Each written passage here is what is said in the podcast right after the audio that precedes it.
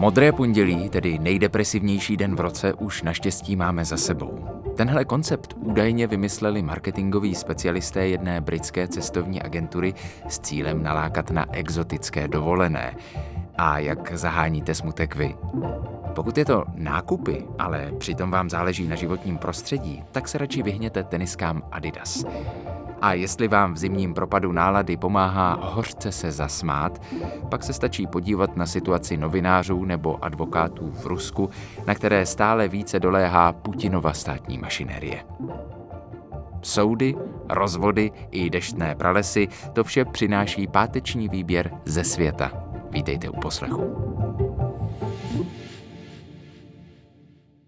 Červenci minulého roku oslovil právní zástupce jedné jednotky ukrajinské armády na jihu země investigativní novináře z redakce NGL Media – asi deset vojáků této jednotky v krátkém čase podalo výpovědi z armády s odůvodněním, že po rozvodu zůstali jedinými opatrovníky svých nezletilých dětí, protože se jejich matky vzdali svých rodičovských práv. Právní zástupce měl podezření, že tyto rozvody jsou fiktivní, protože všechna rozvodová řízení se konala u stejného soudu. Investigativci proskoumali téměř 30 tisíc podobných případů projednaných ukrajinskými soudy v letech 2021 až 2023 a podezření se potvrdilo. Velká část příčin vedoucích k rozvodům, kdy matka byla zbavena rodičovských práv, se totiž ukázala jako smyšlená. Cílem zmíněných otců bylo vyhnout se mobilizaci nebo již probíhající vojenské službě. A trend potvrdila i data – Oproti stavu v roce 2021, kdy se ve prospěch otce jako jediného opatrovníka rozhodlo ve 289 případech, v roce 2023 už šlo o 2708 případů, tedy skoro o desetinásobek. Největší podezření padlo na městský okresní soud v jeho ukrajinském městě Belgorod Dněstrovský, kde byla do výhradní péče otců svěřena třetina fiktivních případů.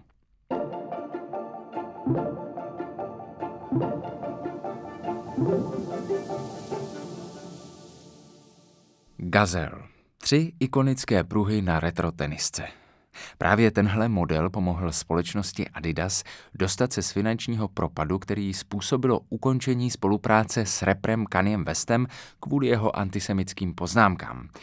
Na jedné straně chválihodný čin, že by se ale jednalo o celkový etický posun firmy Adidas, to se říct nedá.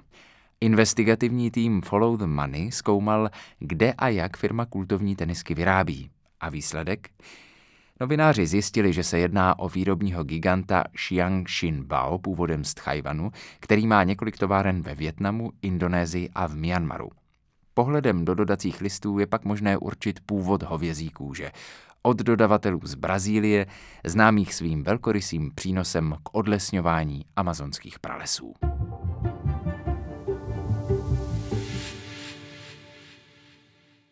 Představte si svět, ve kterém jsou advokáti zahrnutí do viny svého klienta a stíhaní za stejný zločin. A teď si představte, že takový svět už existuje. V Rusku. Olga Michajlová, advokátka opozičního lídra Alexeje Navalného, uvězněného za extremismus, jakoby od svého klienta chytla jeho obvinění a je za extremismus v Rusku stíhána také, stejně jako celý Navalného fond boje s korupcí.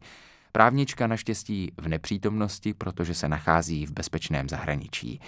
Jo, právě teď jsem s dcerou v cizí zemi. Nemáme domov a máme spoustu problémů.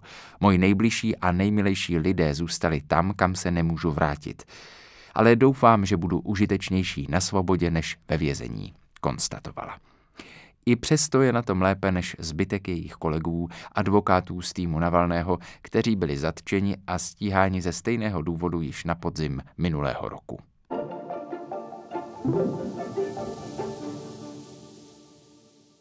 Poslanci státostrany Jednotné Rusko předložili návrh zákona na konfiskaci majetku osob odsouzených za šíření fejků o ruské armádě. Nový zákon by se měl týkat všech možných nástrojů, které přispívají k páchání trestné činnosti. Počítačů, tabletů a telefonů. Zkrátka všech věcí, bez kterých si těžko představit novinářskou práci. Není ovšem jasné, jestli návrh zahrnuje také kávovary, které jsou v redakcích rovněž hojně využívány k co nejproduktivnějšímu šíření fake news. Počkáme si na konkrétní znění zákona. Podle informací pro kremelského kanálu RTV1 vláda každopádně návrhy poslanců bezvýhradně podpořila a bude se jen čekat na podpis prezidenta. Zlepšili jsme vám trochu náladu? Jestli ne, tak už vám asi zbývají jen ty exotické destinace.